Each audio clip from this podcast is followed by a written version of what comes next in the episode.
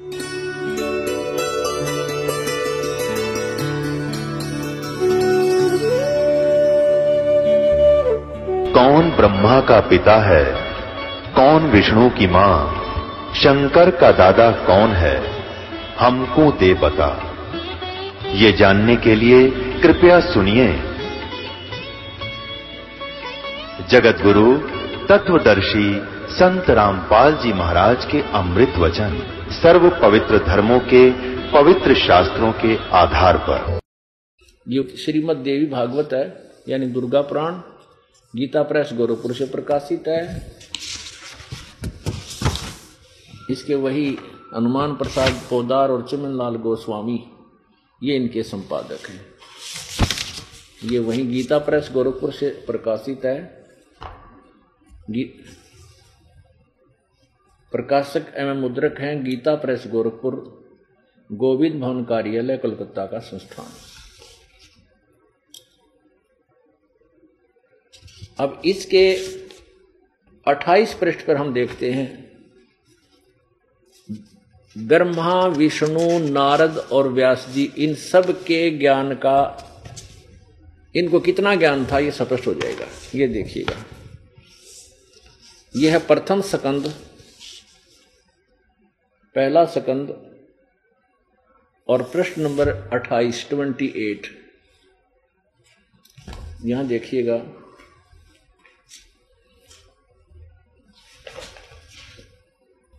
नारद जी ने कहा,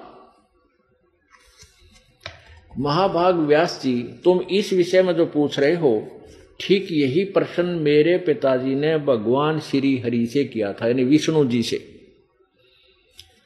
देवाधिदेव भगवान जगत के स्वामी हैं, लक्ष्मी जी उनकी सेवा में उपस्थित रहती हैं, दिव्य कौस्तमणि उनकी शोभा बढ़ाती है, वे शंख, चक्र, गदा लिए रहते हैं पीताम्बर धारण करते हैं, चार बुझाए हैं वक स्थल पर श्री वत्स का चिन्ह चमकता रहता है, वे सरासर जगत के आश्रय दाता हैं। जगत गुरु एवं देवताओं के भी देवता हैं, ऐसे जगत प्रभु भगवान श्री हरि महान तप कर रहे थे। उनकी समाधि लगी थी, यह देखकर मेरे पिता ब्रह्मा जी को बड़ा आश्चर्य हुआ। अतः उन्होंने उनसे जानने की इच्छा प्रकट की। ब्रह्मा जी ने पूछा, प्रभो, आप देवताओं के अध्यक्ष, जगत के स्वामी, भूत, भविष्य एवं वर्तमान, सभी जीवों के एकमात्र शासक हैं, भगवान, फिर आप क्यों तपस्या कर रहे हो? और किस देवता की आराधना में ध्यान मगन है? मुझे असीम आश्चर्य ये हो रहा है कि आप देवेश्वर एवं सारे संसार के शासक होते हुए भी समाधि लगाए बैठे हैं। ब्रह्मा जी के विनित वचन सुनकर भगवान श्री हरि कहने लगे, ब्रह्मन सावधान होकर सुनो, मैं अपने मन के विचार व्यक्त करता हूँ। देवता दानव और मानव सब यही जानते हैं कि तुम सृष्टि करते हो, मैं पालन करता हूँ शंकर संहार क्या करते हैं? किंतु फिर भी वेद के पारगामी पुरुष अपनी युक्ति से यह सिद्ध करते हैं कि रचने, पालने और संहार करने की यह योग्यता जो हमें मिली है, इसकी अधिष्ठात्री देव शक्ति देवी है, यानी दुर्गा है। यहाँ देखिएगा गए ब्रह्मा जी, हम सभी उसी शक्ति के सहारे ही अपने कार्य में सदा सफल होते आए हैं। सुवर्त, प्रत्यक्ष और प्रोक्ष दोनों ही उदाहरण मैं तुम्हारे सामने रखता हूँ। सुनो, यह निश्चित है कि उस शक्ति के अधीन होकर ही मैं शेष नाग की सैया पर सोता और सृष्टि करने का अवसर आने पर जाग जाता हूँ। मैं सदा तप करने में लगा रहता हूँ। और उस शक्ति के शासन से कभी मुक्त नहीं रह सकता। कभी अवसर मिला तो लक्ष्मी के साथ सुख पूर्वक समय बिताने का सौभाग्य प्राप्त होता है। मैं कभी तो दानों के साथ युद्ध करता हूँ। अखिल जगत को भय पहुँचाने वाले दैत्यों के विकराल शरीरों को शांत करना मेरा परम कर्तव्य हो जाता है। अब देखो, उनतीस पे पढ़ रहे हैं हम ये, उनतीस पे। विष्णु जी कह रहे कि मुझे सब प्रकार से शक्ति के, दुर्गा के अधीन होकर रहना पड़ता है। उन्हीं भगवती शक्ति का, अर्थात दुर्गा का मैं निरंतर ध्यान किया करता हूँ। ब्रह्मा जी, मेरी जानकारी में इन भगवती शक्ति से बढ़कर दूसरे कोई देवता यानी कोई भगवान नहीं है। अब श्री विष्णु जी ने तो फाइनल कर दिया कि शक्ति दुर्गा तो पर ना कोई भगवान, ना कोई देवता, मैं इससे की पूजा करता हूँ। इसी का ध्यान करता हूँ। अब दुर्गा क्या बताती है कि ब्रह्म की पूजा फाइनल है, उसी की पूजा करो और सब बातें छोड़ दो। तो विष्णु जी को ज्ञान कहाँ हुआ? अब देखिएगा। इसी देवी भागवत के पाँच सौ बैसठ पृष्ठ पे। ये देखिएगा। ये है सातवां सकंद। और प्रश्न नंबर पाँच सौ बैसठ और इसमें यहाँ से पढ़ेंगे। देवी के द्वारा हिमालय को ज्ञानोपदेश और ब्रह्म ब्रह्म स्वरूप का वर्णन। हिमालय को दुर्गा ने ज्ञान बताया और ब्रह्म के विषय में जानकारी दी। इसका ये अर्थ है। श्री देवी कहने लगी, पर्वतराज,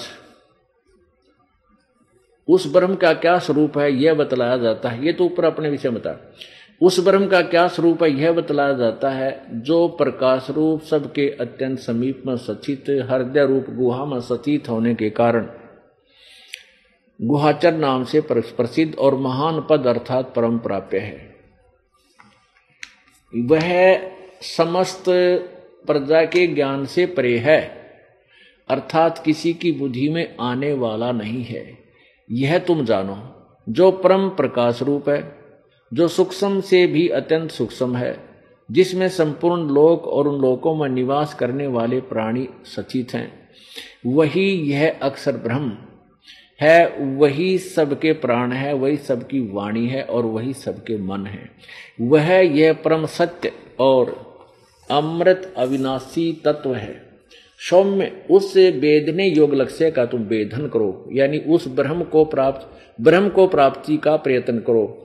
मन लगाकर उसमें तन्मय हो जाओ। सौम्य, उपनिष्ठ में कथित महान अस्तरूप धनुष लेकर, उस पर उपासना द्वारा तीक्ष्ण किया हुआ बाण संधान करो और फिर भावनागुत चित्त के द्वारा उस बाण को खींचकर, उस अक्षर रूप ब्रह्म को ही लक्ष्य बनाकर वेधन करो। परवण ओम तो धनुष है और जीवात्मा बाण है। और ब्रह्म को उसका लक्ष्य कहा जाता है। यानी ओम मंत्र है ब्रह्म का, उसकी, उसके नाम से, उस ओम नाम से जाप करें। उस एकमात्र परमात्मा को ही जाने, दूसरी सब बातें छोड़ दे। ओह यही अमृत रूप परमात्मा के पास पहुँचने का पुल है। यहाँ देखिएगा। उस हृदय में ही विविध प्रकार रूप से प्रकट होने वाला परब्रह्म संचरण करता है, अंतर्यामी रूप से पर वर्तमान रहता है। उस आत्मा का, यानी परमात्मा का ओम के जप के साथ ध्यान करो। इससे अज्ञान में अंधकार, सर्वथा परे समुद्र, संसार समुद्र से पार जो ब्रह्म है, उसको पा जाओगे, तुम्हारा कल्याण हो। और वो कहाँ रहता है? वह सबका आत्मा, यानी भगवान, ब्रह्म। ब्रह्म लोक रूप दिव्य आकाश में स्थित है, वहाँ रहता है। ब्रह्म लोक में रहता है, वो ब्रह्म सबका आत्मा। अब देखो, दुर्गा तो कहती है कि केवल वो ब्रह्म ही पूजा के योग है, सारी बात छोड़ दो, उसका एक वो मंत्र है। और विष्णु जी कह रहे हैं कि मैं तो दुर्गा को सबसे बड़ा भगवान मानता हूँ, इससे आगे कोई देवता नहीं, ऋषि की पूजा करता हूँ। अब पुण्यात्माओं कहते हैं, प्रत्यक्ष को फिर और प्रमाण की आवश्यकता ना होती। ये आपके समक्ष है। अब देखना वो ऋषि मैं ऋषि जगत गुरु वर्तमान वाले की केस अतिथि होगी, जो आज से सतयुग वालों की, को ज्ञान नहीं था। अब देखना इसी देवी भागवत के 414 पृष्ठ पे। इसमें क्या लिखा है, ये छठा सकंद। और प्रश्न नंबर 414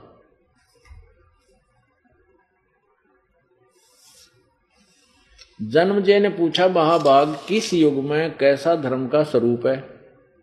इस संपूर्ण विषय को विशेष रूप से बताने की कृपा कीजिए। व्यास जी बोले, राजन, यह निश्चय है कि सतयुग में ब्राह्मण, वेद के पूर्ण विद्वान थे।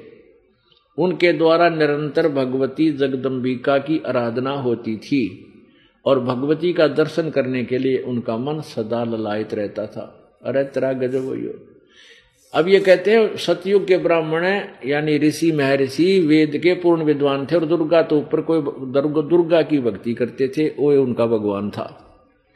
अभी आपने पढ़ लिया, पाँच सौ बैसठ और तिरसठ पृष्ठ पर दुर्गा कहती है कि उस ब्रह्म की भक्ति करो और ओम जिसका नाम है और सब बातें छोड़ दो, वो ब्रह्मलोक में रहता ऊपर अपने आत्माओं, परमात्मा, परमेश्वर, कबीर देव, कबीर भगवान की वाणी है। सुर नर मुनि जन तैतीस करोड़ी, ये बंदे सभी निरंजन डोरी। इस काल की डोर का बंद रहे तैतीस करोड़ देवता, अठासी हज़ार सी सारे ब्रह्मा विष्णु में इस तक। ये चतुर्भुजी भगवान कहावे, अरहट डोर बंदे सब आवे। इनकी भी जन्म मृत्यु होती है ब्रह्मा विष्णु महेश की चतुर्भुजी भगवान कहलाते हैं जो, ये भी जन्म और मृत्यु वाले रहट के कुएँ में ही गिरे हुए हैं। ये तो सब संवेद सुख संवेद जो सचिदानंद घन की वाणी और साथ में इनको समर्थन दे रहे हैं हमारे ये। वो सदग्रंथ, वो शास्त्र जिनको हम एथेंटिक यानी सच्चे शास्त्र मानते हैं, वो भी उसी बात का समर्थन कर रहे अब हमने कौन से देव की, कौन से परमात्मा की भक्ति करनी चाहिए? ब्रह्म की भी भक्ति नहीं। क्योंकि गीता ज्ञान दाता आठवें अध्याय के तेरहवें श्लोक में कहता है कि, ओम इति एक अक्षरम ब्रह्म व्यवहारन माम अनुसमरण। यह प्रयाति तजन देहम स प्रयाति, सयाति परमाम गति गीता ज्ञान दाता कहता है कि माम ब्रह्म, मुझ ब्रह्म का एक ओम अक्षर है। और जो इसकी साधना करता हुआ शरीर त्याग कर जाता है, वो मेरे सतर की, यानी परम गति को प्राप्त होता है, मेरे सतर की मेरा, मेरे वाली भक्ति का वो लाभ उठाता है। और उसी के संदर्भ में गीता ज्ञान दाता ने सातवें अध्याय के उनतीसवें श्लोक में कहा कि अर्जुन जो उस तत्ब्रह्म को जान लेता है और पूरे अध्यात्म ज्ञान से परिचित हो जाता है और सब कर्मों से परिचित हो जाता है तो वो व्यक्ति फिर फिर जन्म मरण, जरा और मरण बुढ़ापे और मृत्यु से छूटने की ही प्रयत्न करता है, कोशिश करता है। सातवें अध्याय में तीस श्लोक है। उनतीस में ऐसे कहा है, और तीसवें में अधिभूत, अधियज्ञ, अधितम के बारे में पूछा है। तो अब आठवें अध्याय के प्रथम श्लोक में अर्जुन ने प्रश्न किया कि परमात्मा, हे भगवान, फिर कौन है वो तत्ब्रह्म जिसके विषय में आपने सातवें अध्याय के उनतीसवें श्लोक में कहा है, वो उस तत्ब्रह्म को, उस भगवान को जान लेता है जो तो वो कौन है तत्ब्रह्म? तो गीता ज्ञान दाता ने आठवें अध्याय के और तीसरे श्लोक में कहा है कि वह परम अक्षर ब्रह्म है। वो परम अक्षर ब्रह्म है, तीन भगवान है, तीन प्रभु, तीन, एक तो क्षर ब्रह्म, क्षर पुरुष क्षर पुरुष कहो अक्षर ब्रह्म कहो, ये ब्रह्म है, ज्योति निरंजन काल है। और दूसरा अक्षर ब्रह्म ये परब्रह्म बोला जाता है, जो सात संख ब्रह्मांड का स्वामी है। और ये सरब्रह्म जो आपको बताया है, ब्रह्म ये केवल 21 ब्रह्मांड का मालिक है। और तीसरे नंबर का परम अक्षर ब्रह्म है, वो ओवरऑल कंट्रोलर है, कुल का मालिक है। गीता जी अध्याय नंबर पंद्रह के श्लोक नंबर एक से लेकर चार में पूरा एक संसार रूपी वृक्ष का वर्णन किया है। और उसके विषय में बताया कि जो संत इस उल्टे लटके हुए संसार रूपी वृक्ष को भिन्न भिन्न विभागों सहित बता देगा स वेदवित वो वेद का जानने वाला है, वह वेद के तात्पर्य को समझता है, वो तत्वदर्शी संत है। तो उसके विषय में कबीर परमेश्वर जी स्वयं आए थे, वो तत्वदर्शी संत की एक भूमिका करने के लिए, इस अज्ञान को हटाने के लिए परमेश्वर ने स्वयं ही आना पड़ता है। परमेश्वर को स्वयं ही आना पड़ता है, क्योंकि काल ने अज्ञान से पूर्ण रूप से सर्वमानव की बुद्धि को छाया हुआ होता है, ज्ञान से ढका होता है। तो उस परमेश्वर ने आके बताया है कि अक्षर पुरुष एक पेड़ है, निरंजन वा की डार, तीनों देवा शाखा है, ये पात रूप संसार। अब इसमें अक्षर पुरुष अक्षर पुरुष ये परब्रह्म है, वृक्ष का तना जानो, जैसे वृक्ष ज़मीन से बाहर दिखाई देता है तो जो बाहर दिखाई देता है, उसी को हम वृक्ष बोलते हैं, पेड़। तो तना कौन है ये? ये तो समझो अक्षर पुरुष, अक्षर ब्रह्म। और फिर आगे जो डार निकलती है मोटी, उसको समझो सर ब्रह्म, अर्थात ये सर पुरुष। उसके उस टहनी के ऊपर तीन शाखाएँ हैं। उनको जानो कि रजगुण, ब्रह्मा, सदगुण, विष्णु, तमु शिव ये तीनों देवा शाखा हैं। और पात रूप संसार। ये देखिएगा ये एक उल्टा लटका हुआ संसार रूपी वृक्ष का चित्र देखो। ऊपर को जड़, नीचे को शाखा वाला उल्टा लटका संसार रूपी वृक्ष। अब हम यहाँ देखेंगे इतना। ये एक पेड़ होता है जो ज़मीन से बाहर दिखाई देता है। ये तो परमात्मा ने बताया, ये तो समझो अक्षर ब्रह्म। यानी परब्रह्म भी कहते हैं। और ये है सरब्रह्म, डार इसकी। और ये तीनों देवा शाखा हैं, रजगुण ब्रह्मा जी, सतगुण विष्णु, तमगुण शिव जी। तीनों देवा शाखा हैं और हम यहाँ पात रूप संसार। और जड़ कौन है? ये परम अक्षर ब्रह्म, तीसरे नंबर का भगवान। पूर्ण परमेश्वर, पूर्ण ब्रह्म परमेश्वर कहो या परम अक्षर ब्रह्म कहो, ये जड़ जो है, मूल इस संसार रूपी वृक्ष की, जिससे सारे वृक्ष का पालन होता है, पोषण होता है, वो परम अक्षर ब्रह्म है। अब देखिए पूरा ये चित्र।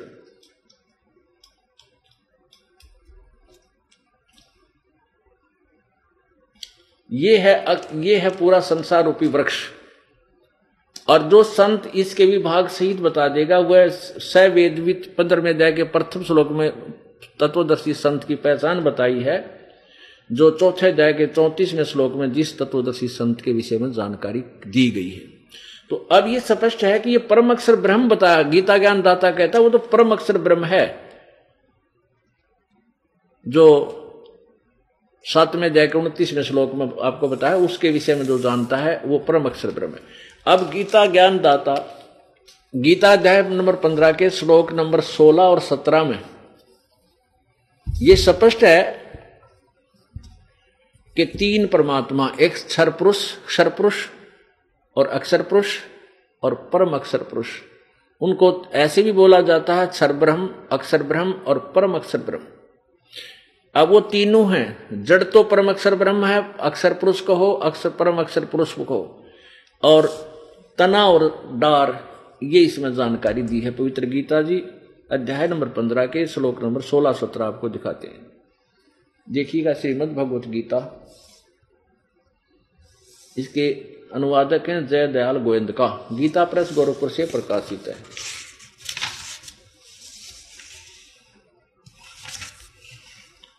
प्रकाशक में मुद्रक हैं गीता प्रेस गोरखपुर, गोविंद भवन कार्यालय, कोलकाता का संस्थान। इसके पंद्रहवें अध्याय के श्लोक नंबर सोलह और सत्रह में।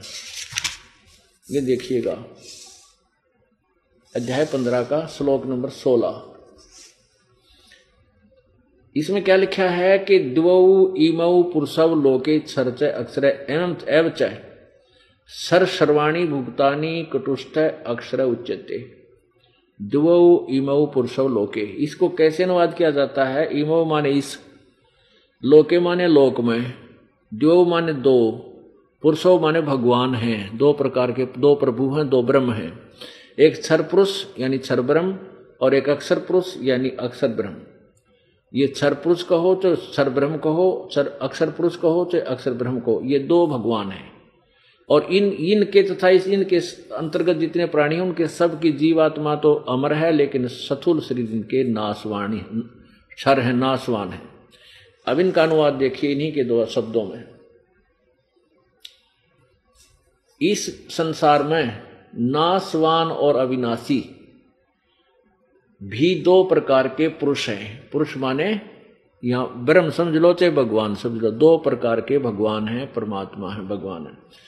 और संपूर्ण प्राणियों के भूत भूत प्राणियों के शरीर तो नासवान और जीवात्मा अविनाशी कहा जाता। सत्र में मैं क्लियर कर दिया कि उत्तम पुरुष है तो अन्य वो सर्वपुरुषोत्तम, परम अक्षर ब्रह्म क्षर पुरुष अक्षर पुरुष और परम अक्षर ब्रह्म। ये तीसरा परम अक्षर ब्रह्म तो कोई और ही है। उत्तम पुरुष है तो अन्य परमात्मा इति उदारत है। ये लोग तर्यम आविश्य विभर्ति अवय ईश्वर है। उत्तम पुरुष तो ऊपर वाले इन दोनों से इस संसार में नासवान और विनाशी क्षर और अक्षर क्षर पुरुष और अक्षर पुरुष, ये दो परमात्मा हैं। और यहाँ स्पष्ट कर दिया कि वो परमात्मा तो इन दोनों से भी अन्य ही है। उत्तम पुरुष तो अन्य ही है। ऊपर वर्णित दोनों से न्यारा है, जो तीनों लोकों में प्रवेश करके सबका धारण पोषण करता है, अविनाशी, परमेश्वर, परमात्मा कहा जाता है। भजन करो उस रब का, जो दाता है कुल सब का भजन करो उस रब का, जो दाता है कुल सब का उस उस रब का तत्व ब्रह्म का परम अक्षर ब्रह्म का की भक्ति करो, भजन करो, उस रब दा, रब का जो दाता है कुल सब का जो कुल का मालिक है, सबका पालन पोषण करता है। तो उसी की तरफ़ संकेत आपको उसी की तरफ़ ले जाया जाता है। अब उसके ज्ञान को उस उस पूर्ण ब्रह्म परमेश्वर के गुणों से परिचित करके आपकी रुचि उधर बढ़ाई जा रही है। अभी तक तो हम ब्रह्मा, विष्णु, महेश तक सीमित थे, इन्हीं की पूजा करते थे। और ब्रह्मा, विष्णु, महेश की पूजा शास्त्र विरुद्ध है। शास्त्र विधि विरुद्ध है क्योंकि ये स्वयं कहते हैं, इनको खुद ज्ञान नहीं भगवान कौन है, वो क्या पूजा करनी चाहिए? वो कहते हैं, मैं देवी की पूजा करता हूँ और हम इनकी पूजा कर रहे जबकि ब्रह्म से पूजा स्टार्ट होती है, ब्रह्म से साधना स्टार्ट होती है, और हमने पूजा करनी है पूर्ण ब्रह्म की। पूर्ण ब्रह्म की पूजा करनी है और फिर हमारे शुभ संस्कार बनेंगे शास्त्र अनुकूल संस्कार बन करके फिर ब्रह्मा, विष्णु, महेश जी के पास जाएँगे, वो हमें फल देंगे। अब जैसे हम कैसे साधना करते हैं और कैसी करनी चाहिए, कई भक्त आत्मा प्रथम बार सत्संग सुनते हैं और सुनते ही ये सोच लेते हैं कि ये रामपाल तो ब्रह्मा, विष्णु, महेश की आलोचना करता है, निंदा करता है और ब्रह्मा, विष्णु, महेश की पूजा को मना करता है। नहीं। ये दास केवल इतनी प्रार्थना करता है कि जो साधना आप कर रहे हो, वो शास्त्र विरुद्ध है। शास्त्र विधि त्याग त्याग के मनमाना आचरण है। गीता जी अध्याय नंबर 16 के श्लोक नंबर 23 में कहा कि शास्त्र विधि को त्याग कर जो मनमाना आचरण, अर्थात मनमानी पूजाएँ करते हैं, उनको ना तो कोई सुख होता है, ना उनकी गति होती है, ना उनका कोई सिद्धि प्राप्त होती है। यूजलेस। अब कैसे शास्त्र अनुकूल साधना कौन सी है? गीता जी अध्याय नंबर अठारह के श्लोक नंबर बैसठ में कहा कि अर्जुन, तू सर्वभाव से उस परमेश्वर की शरण में जा, उसकी कृपा से तो परम शांति और सास स्थान को प्राप्त होगा। अब उस परमेश्वर की भक्ति कैसे करनी है? हम कर किसकी रहे हैं? शास्त्र अनुकूल साधना कौन सी है? देखिएगा। अब जैसे आप कोई भक्ति रूपी पौधा लाए, आप मान ले आम का पेड़ लाए पौधा छोटा सा और उसको ला करके आपने मिट्टी या गमले में कैसे लगाया? जड़ को मिट्टी में दबा दिया, गहरा, और फिर पूजा शुरू की, सिंचाई शुरू की जड़ की। और उस जड़ की सिंचाई करने से वो पौधा फिर पेड़ बन गया। फिर उसके टहनियाँ आई, शाखाएँ। उन शाखाओं का फल लगे। उन फलों से हम, वो फल हमें उन शाखाओं ने दिए। तो वृक्ष की जो शाखा होती है वो अनादरणीय नहीं, वो कोई अभिन्न वो भिन्न अंग नहीं है पेड़ का, अभिन्न अंग है। उनको छोड़ना, तोड़ना, फेंकना कोई कह नहीं सकता, जो समझदार व्यक्ति होगा। अब देखिएगा, ये शास्त्र अनुकूल पौधा भक्ति रूपी पौधा, ऐसे बीजना चाहिए, यानी शास्त्र साधना ऐसी है, देखिएगा। ये है मान लिया हम पौधा लाए शास्त्र अनुकूल साधना अर्थात सीधा बीजा हुआ भक्ति रूपी पौधा।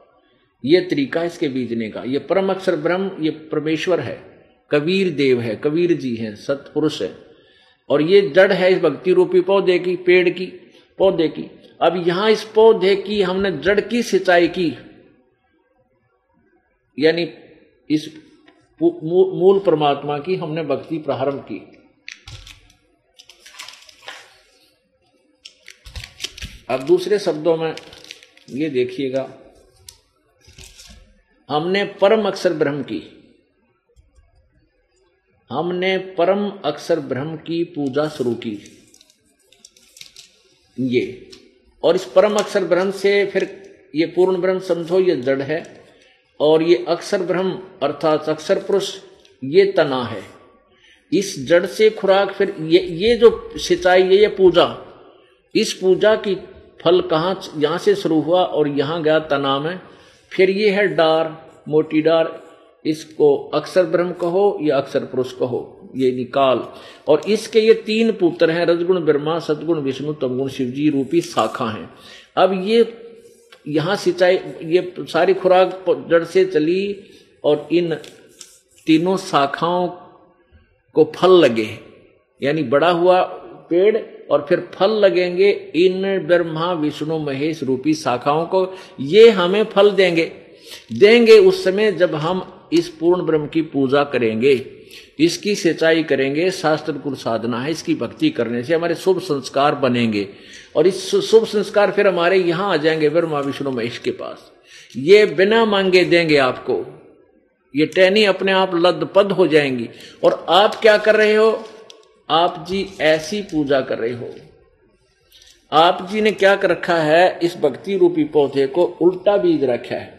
आपने क्या किया है? ब्रह्मा, विष्णु, महेश रूपी शाखाओं को तो ज़मीन में गाड़ दिया मिट्टी में और इनकी पूजा शुरू कर दी और इस जड़ को छोड़ दिया जिसकी पूजा, ये शास्त्र विरुद्ध साधना है। ये शास्त्र विधि त्याग का ये मनमाना आचरण है जो आपको कोई लाभ नहीं दे सकता। ये साधना आप जी कर रहे हैं, ये समझ लीजिए।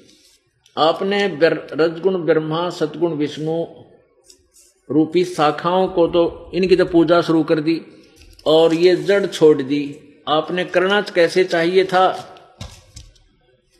आप जी ने ऐसे करना चाहिए था, ऐसे करना चाहिए था। अब ये दास क्या कहता है कि ये जो पूजा आप करें ब्रह्मा विष्णु महेश की शास्त्र विधि टाकर मनमानी पूजाएँ हैं, ये भक्ति रूपी पौधे को आप व्यर्थ कर रहे हो। आप केवल सीधा कर लीजिए, ऐसे कर लो, बस नथिंग एल्स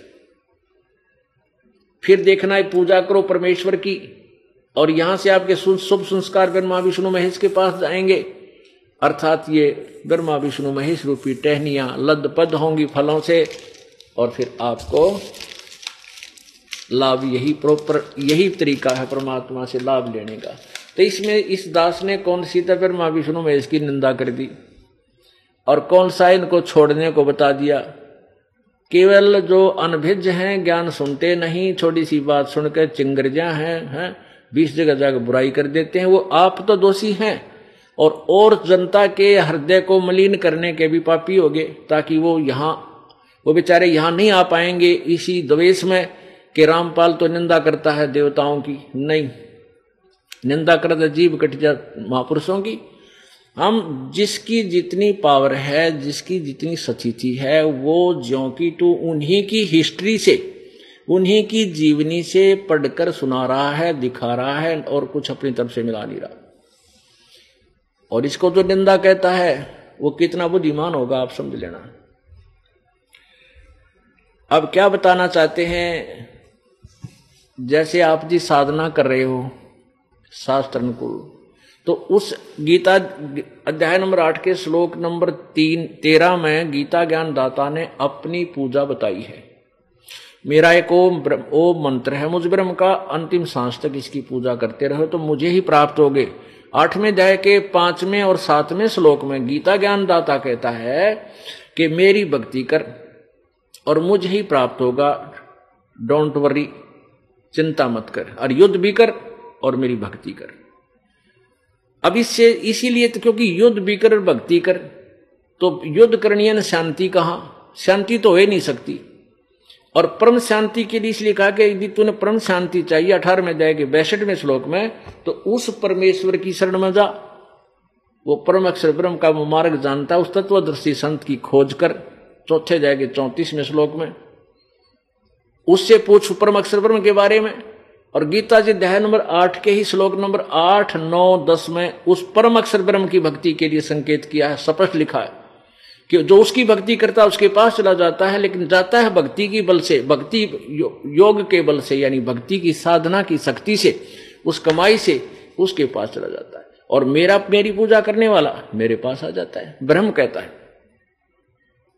उस परमात्मा की साधना कैसे करनी है? सत्र में अध्याय के तेईसवें श्लोक में गीता जी में कि उस परमात्मा के पाने का ओम तत्सत इति निर्देश है ब्रह्म त्रिविध समर्थ उस परमात्मा का तीन प्रकार ओम तत्सत ये मंत्र है। इस तरह पाए और ओम मंत्र ब्रह्म का। ओम तो ब्रह्म ने अपना बताई रखा है तो तत् ये पर ब्रह्म का अक्षर ब्रह्म का। क्षर ब्रह्म जिसको जिसको ब्रह्म बोलते हैं सर ब्रह्म को क्षर पुरुष का। और तत् सत वो सांकेतिक है ये तत् नहीं एक और शब्द इस ये सांकेतिक शब्द है ये दास बताएगा। और सत ये परम अक्षर ब्रह्म का वो भी ये दास बताएगा। तो ये स, जैसे ओम और साथ में तत् वो सांकेतिक शब्द मिलाया जाएगा ये सतनाम कहलाता है। इसको श्वास उश्वास से दो प्रकार से साधना होती है। और जो पूर्ण परमात्मा का मंत्र आपको बाद में दिया जाएगा, जब आपकी परिपक्व हो जाएगी कमाई तो तब ये तीन मंत्र का जाप बन जाएगा और तीन ही विधि से इसका स्मरण होगा।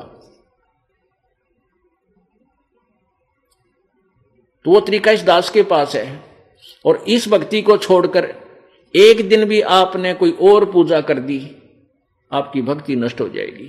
कबीर परमेश्वर जी कहते हैं, सौ वर्षा गुरु की भक्ति एक दिन आन उपासी, वो अपराधी आत्मा फिर पड़े काल की फांसी।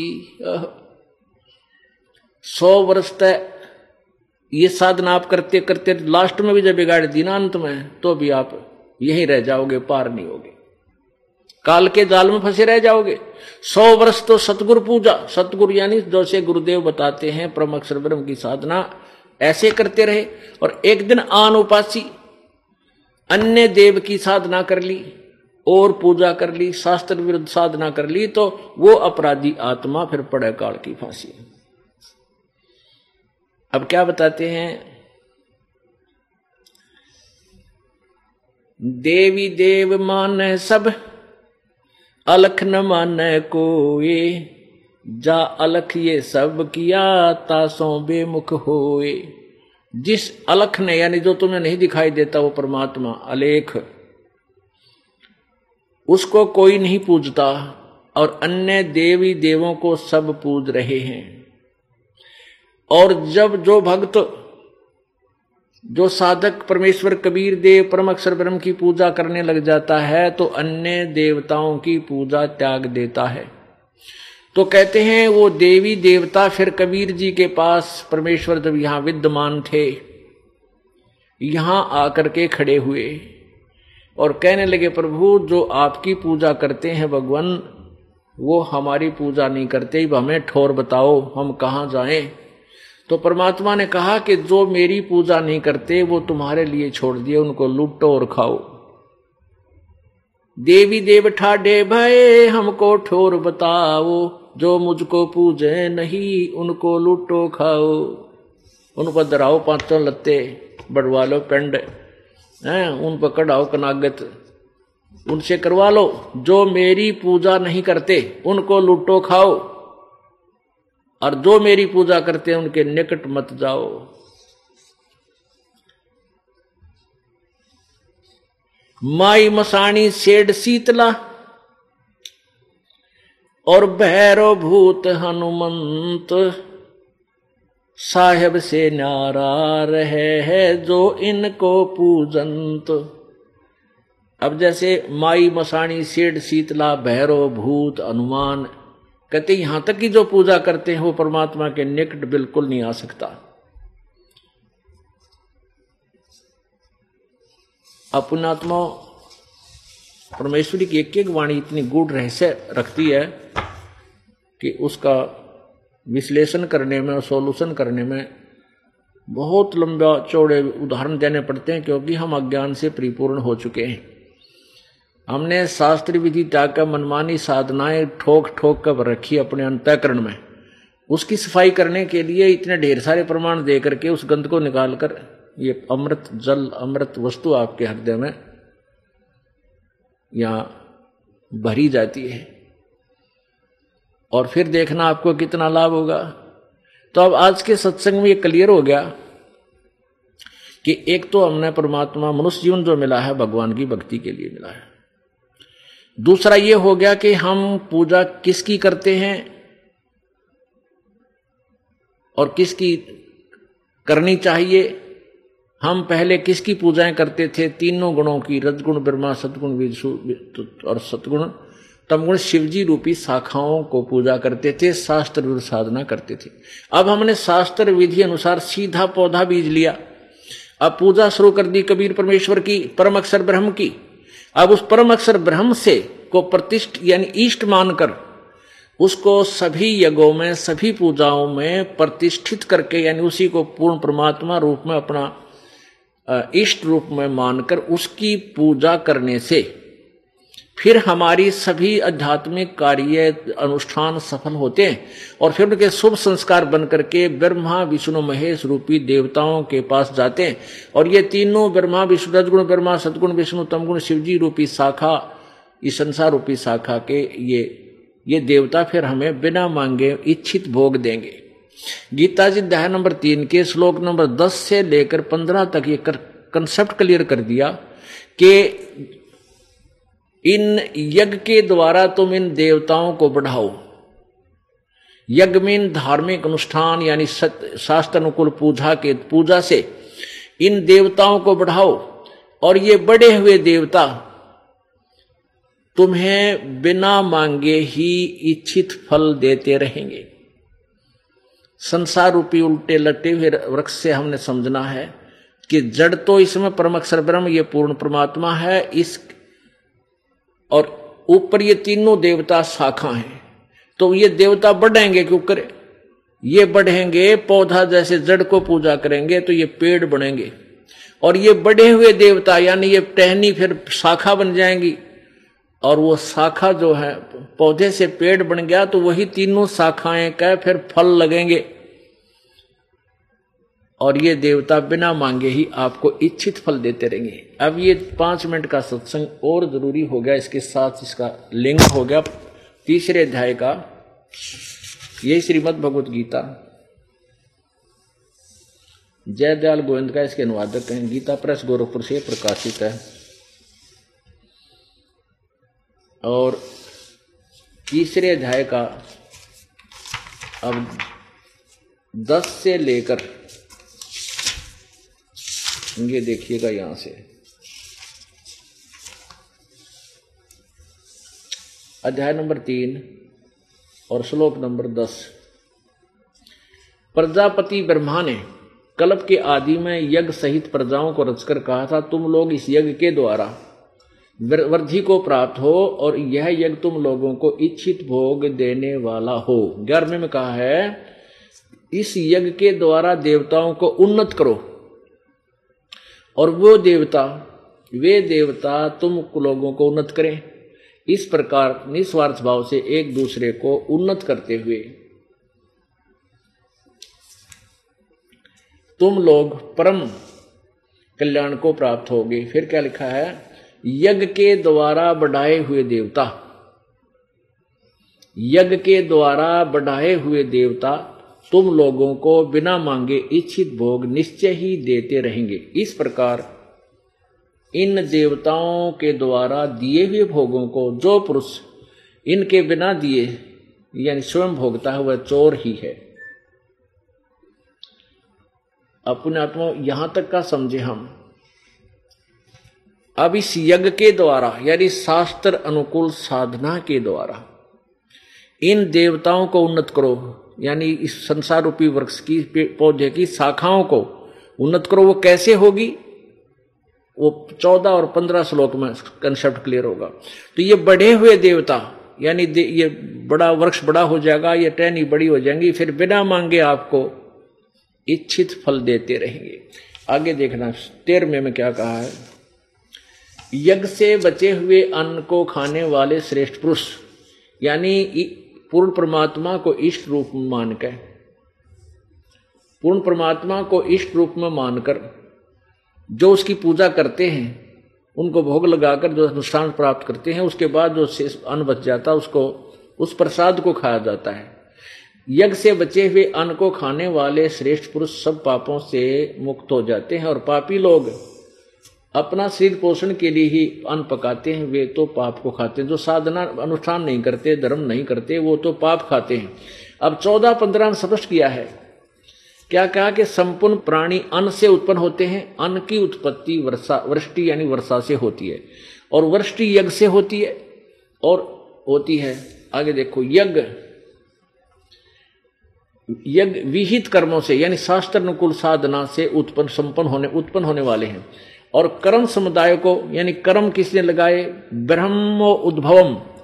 ये वेद लिख दिया इन्होंने। नहीं, ये कर्म लगे वेद ने, ब्रह्म ने कर्म लगाए। क्योंकि हम काल के लोक में आए तो हमने कर्म करने पड़े। थोड़ा सा सुनो जानते हम सतलोक में थे, वह हमें निष्कर्म, निष्कर्मे मुक्ति प्राप्त थी। कोई बिना काम किए ही हमें फल मिलता था। और यहाँ काल के लोक में फंसे तो वर्क डन मिलेगा हमें। यहाँ किया कर्म ही मिलेगा नथिंग एल्स तो यहाँ क्या बताया कि इस ब्रह्म से ये कर्म उत्पन्न हुए। यहाँ आए तो ब्रह्म से हमने ये हमारा कर्म लागे और कर्म करके ही फल हमें मिलेगा, ना तो नहीं मिले। यहाँ देखो इसका ये अर्थ है। ये है तीसरे अध्याय का तेरहवा श्लोक हम पढ़ रहे हैं, ना चौदमा चौदह पंद्रह का कट्ठा अनुवाद है। विहित कर्मों से और ब्रह्मोद्भव, यानी कर्मों को कर्म, ब्रह्मो उद्भवम। कर्म को, यानी कर्म जो हम कर रहे हैं, जैसे भी अपने संसारिक और साथ में धार्मिक, ये कर्म ब्रह्मोद्भव ब्रह्म से उत्पन्न हुए, इस काल से उत्पन्न हुए।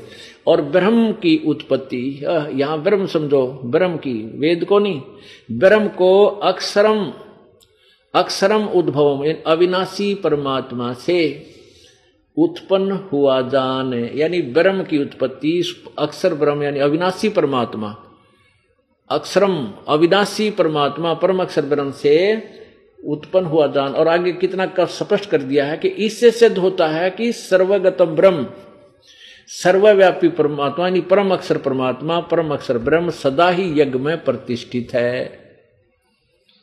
सर्व सदा ही यानी प्रत्येक धार्मिक अनुष्ठान में यही प्रतिष्ठित है यही पूज्य है। यानी इसका स्पष्ट सीधा सार्थ बनता है कि पूजा तो करोगे आप इस परम पिता परमात्मा परम अक्षर ब्रह्म कबीर देव की। इसको आप पूज्य मानकर इसको हर प्रत्येक कार्य में इसको मुख्य मान करके हम इस, इसकी पूजा करते हैं। और ये ये साधना जो आप कर रहे हो, इस इष्ट मानकर भगवान के इस, उसमें तो फिर ये पुण्य आपके शास्त्र अनुकूल कर्म बन गए।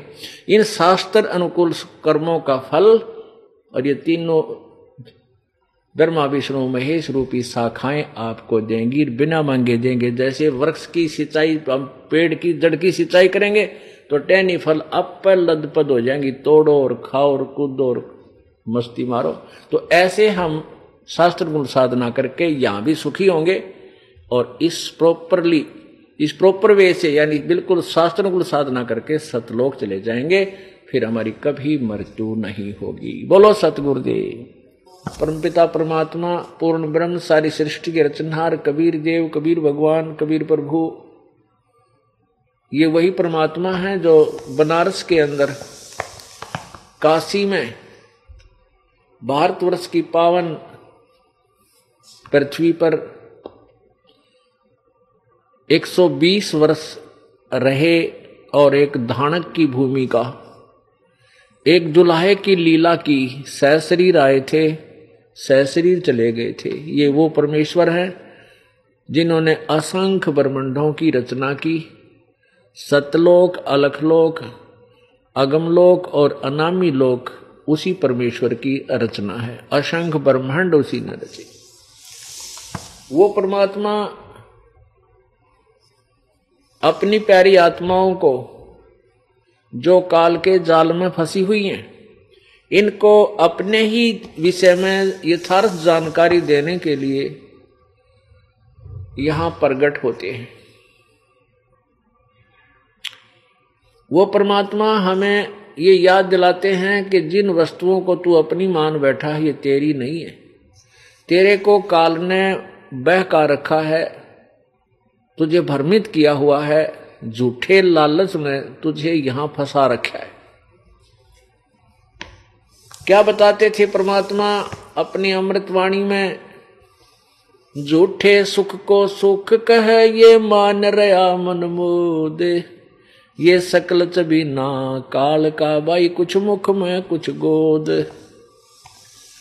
परमेश्वर आकर हमें बताते थे कि तू इस झूठे सुख को सुख कह रहा है, और इसी में तू फूला नहीं समा रहा। ये सब काल का आहार है। कुछ मुख में कुछ गोद। गीता जी अध्याय नंबर 11 के श्लोक नंबर 32 में, ये काल भगवान जो गीता जी का ज्ञान श्री कृष्ण जी के शरीर में प्रवेश करके बोल रहा है, वो कहता है कि, अर्जुन, मैं काल हूँ और सबको खाने के लिए अब प्रकट हुआ हूँ। पुण्यात्मा श्री कृष्ण जी काल नहीं थे। उन्होंने पहले कभी अपने आप को काल नहीं कहा और न ही बाद में कभी काल कहा। गीता जी का ज्ञान काल भगवान अर्थात ब्रह्म, जिसे क्षर पुरुष भी बोलते हैं, क्षर पुरुष। इस अक्षर पुरुष क्षर पुरुष ने गीता जी का ज्ञान कहा और उसने स्वयं स्वीकार करता है कि मैं काल हूँ। और कबीर परमेश्वर भी उसी काल को कह रहे हैं, उसी काल के विषय में कह रहे हैं कि इस झूठे सुख को सुख कह, ये मान रहा मनमोद ये सकल चबीना काल का कुछ मुख में कुछ गोद। अब जितने भी पृथ्वी पर ये मानव श्रीधारी प्राणी हैं, ये काल भगवान का आहार है। ये काल भगवान एक लाख मानव श्रीधारी प्राणियों को स्त्री पुरुष दोनों के शरीर, सूक्ष्म शरीर से एक गंध निकालकर तपत शिला पर भून कर इन एक लाख प्राणियों को प्रतिदिन और उनमें से निकली हुई गंध वासना को आहार करता है। एक, दूसरे शब्दों में, एक लाख मानव श्रीधारी प्राणियों को ये काल प्रतिदिन खाता है। और सवा लाख की उत्पत्ति करता है। पुण्यात्माओं, आप बालक हो, बच्चे हो, इस भक्ति मार्ग से आप अपरिचित हो, यथार्थ भक्ति मार्ग से। जिस कारण से आपको ये बातें प्रथम बार सुनोगे तो एकदम उलट सी लगेंगी। क्या हमारे बच्चे, हमारा परिवार ये सब काल का आहार है? यस ये सभी काल का आहार है। आप देख रहे हो, दुर्घटना के अंदर, परिवार के परिवार विनाश को प्राप्त हो जाते कहीं पर भूकंप आता है तो उसके अंदर क्षेत्र का क्षेत्र नष्ट हो जाता है, लाखों लोग मर जाते हैं।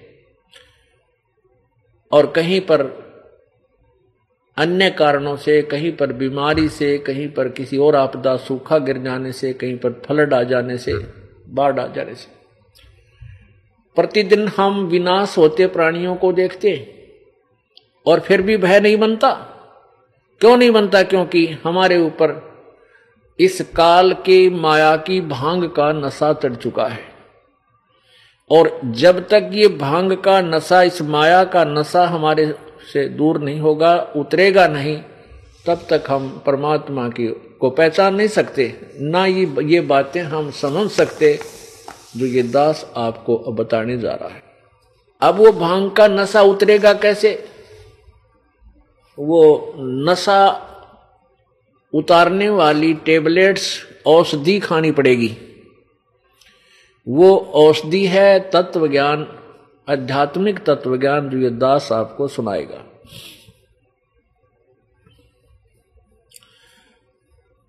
और फिर आपको ये समझ में आएगी सचमुच, हम तो बिल्कुल पूर्ण रूप से इस काल भगवान ने धोखे में रखा हुआ हमारे को। पहले तो आपको काल की परिभाषा बताते हैं कि काल कैसा है, कैसे आहार करता है। और हम सभी काल, आहार काल का चबीना कैसे हैं? जैसे कसाई बकरे पालता है। कसाई बकरे पालता है, बकरियाँ पालता है। वो क्या करता है, जिसकी प्रतिदिन की अच्छी कंजम्पशन है। दस बीस बकरे रोज जिसके सेल होते हैं, वो हज़ारों की संख्या में बकरे और बकरियाँ पालता है। उनके लिए एक लंबा चौड़ा स्थान उनके रोकने के लिए बना देता है, उनको वहाँ रोके रखता है। और उसी स्थान के अंदर कहीं पर तालाब बना रखा है। कहीं पर अच्छी घास उगी हुई है। और कहीं पर उसने एक छान डालकर शेड बना रखे हैं। गर्मी और सर्दी से वो बकरे बकरियाँ गर्मी और सर्दी के अंदर उनमें अपने आप ऑटोमेटिकली राहत प्राप्त करते हैं। इस प्रकार वो भोले बकरे और बकरियाँ अपने कसाई मालिक को एक दीन दयाल स्वामी समझ लेती हैं क्योंकि उनके लिए वो पानी की व्यवस्था करता है, आहार की व्यवस्था करता है गर्मी सर्दी से बचने के लिए बहुत ही व्यवस्था करता है और वो भोले प्राणी ये सोच लेते हैं, ये हमारा मालिक हमारी कितनी केयर टेक करता है, कितनी देखभाल करता है, बहुत ही अच्छा है, उसको प्यार देते हैं। जब वो कसाई जाता है उन बकरों में, उसके पास आ जाते हैं, इकट्ठे हो जाते हैं, उससे प्यार करते हैं, कोई ऊपर पैर करके सीने से लगाना चाहता है। और वो क्या करता है? कसाई ऐसे हाथ उनकी बाजू पकड़ता है। ये देखने के लिए ये कितने किलो का हो गया, कितना मांस बिकेगा और वो बकरे उसको प्यार देते हैं, चाटते हैं प्यार से। अपना दयालु स्वामी जानकर। और वो केवल अपना स्वार्थ सिद्ध करने के लिए ही उनकी देखभाल और ये व्यवस्था किए हुए है। पुणात्माओं इसी प्रकार इस काल भगवान ने, ब्रह्म ने, आप देखते हो कितनी लंबी चौड़ी पृथ्वी और इसके ऊपर कहीं पर सुंदर झरने बह रहे हैं, कहीं पर गंगा जैसी अमृत गंगा जैसा पवित्र जल की दरिया बह रही है और कहीं पर बाग बगीचे, वन और काजू किस्म, सेब संतरे, फल और मेवा और कितनी सुंदर हवा, कैसा सूर्य अदय, उदय और अस्त, दिन और रात। और ये सब व्यवस्था कर रखी है, इससे हमें ऐसा लगता हमारे को कि भगवान तो ने तो कमाल कर रखा है। देखो हमारे लिए कितनी सुविधा दे रखी है, कितने अच्छे फल फल फूल है, जड़ी बूटियाँ हैं, मेवा है, काजू किस्म सेब, संतरे। और भगवान बड़ा दयालु है, बड़ा कमाल कर रखा है, नीचे पृथ्वी में के अंदर कितना शीतल जल, मीठा जल और ऐटोमेटिकली गर्मियों में गर्मियों में ठंडा निकले और सर्दियों में गर्म। कितना अच्छा परमात्मा का विधान नज़र आता है। और फिर हम भूल जाते हैं कि यही भगवान जो हमें ऐसी सुविधा दे रहा है तो कि एक ही दिन किसी का बेटा मर गया है, किसी की बेटी मर गई है, किसी का पति मर गया है, किसी का कुछ हो रहा है, हाहाकार मच रही है। तो यदि ये दयालु भगवान है तो ये जुल्म क्यों, ये सितम क्यों ढा रहा हमारे ऊपर? कभी मन में नहीं आया, क्योंकि हम जीव बुद्धि के अंदर है, और जीव की बुद्धि इससे अधिक सोच ही नहीं सकती। और जिस समय हमारी, हमारा कंट्रोल परमेश्वर कबीर देव के हाथों में आ जाएगा, अर्थात हमें तत्व ज्ञान होगा, परमात्मा की डोर से बंद जाएँगे, फिर हमारी आँखों का जो अज्ञान रूपी मोतिया बंद था, वो हट जाएगा। और फिर हम दूर तक सोचेंगे ओ हो हो, ये सचमुच, ये तो जुल्म कर रहा है, ये भगवान नहीं है। श्री विष्णु पुराण के द्वितीय अध्याय में क्या कहा है कि विष्णु भगवान का, ब्रह्म का, क्योंकि विष्णु रूप में ये ब्रह्म प्रकट होता है कभी शिव रूप में कभी ब्रह्मा रूप में। और इसी के पुत्र तीन रजगुण ब्रह्मा सदगुण विष्णु तमगुण शिव जी ये अलग है इसके पुत्र हैं। अपने वास्तविक रूप में ये कभी प्रकट नहीं होता इसने प्रतिज्ञा की हुई है। और ये किसी को दर्शन देता है तो कि ब्रह्मा रूप में किसी को विष्णु रूप में किसी को शिव रूप में। तो ये क्या जा, क्या जान लेते हैं साधक? कि ये जो रजगुण ब्रह्मा, सतगुण विष्णु, तमगुण शिव जी यही परमात्मा है। यही भिन्न भिन्न रूप धारण कर लेता है। आखिर में ये विष्णु कहने लग जाते हैं, वो महाविष्णु कहो, या ब्रह्म कहो, या काल कहो। तो विष्णु पुराण के अंदर इस महाविष्णु अर्थात काल तथा इसके पुत्र सतगुण विष्णु की दोनों की महिमाएँ विष्णु पुराण में लिखी हुई है। ये समझने का अंतर है, क्योंकि तत्व ज्ञान न होने से अनुवाद करता भी इसको नहीं समझ सके। तो इसमें क्या लिखा है? श्री विष्णु पुराण में कि श्री विष्णु जी का अर्थात परब्रह्म बोलते हैं, इसे कभी ब्रह्म कहे हैं। ज्ञान तो इनको था नहीं, ऋषियों को। कोई कुछ कह रहा है, कोई कुछ कह रहा है। अब देखिएगा श्री विष्णु पुराण, गीता प्रेस गोरखपुर से प्रकाशित है। श्री विष्णु पुराण अनुवादक श्री मुनीलाल गुप्त। प्रकाशक एवं मुद्रक है गीता प्रेस, गोरखपुर, गोविंद मन कार्यालय, कोलकाता का संस्थान। इसके प्रश्न नंबर बिल्कुल प्रारंभ में चार पे। प्रथम अंश, अध्याय नंबर दो और प्रश्न नंबर चार पे। यहाँ आइएगा नीचे।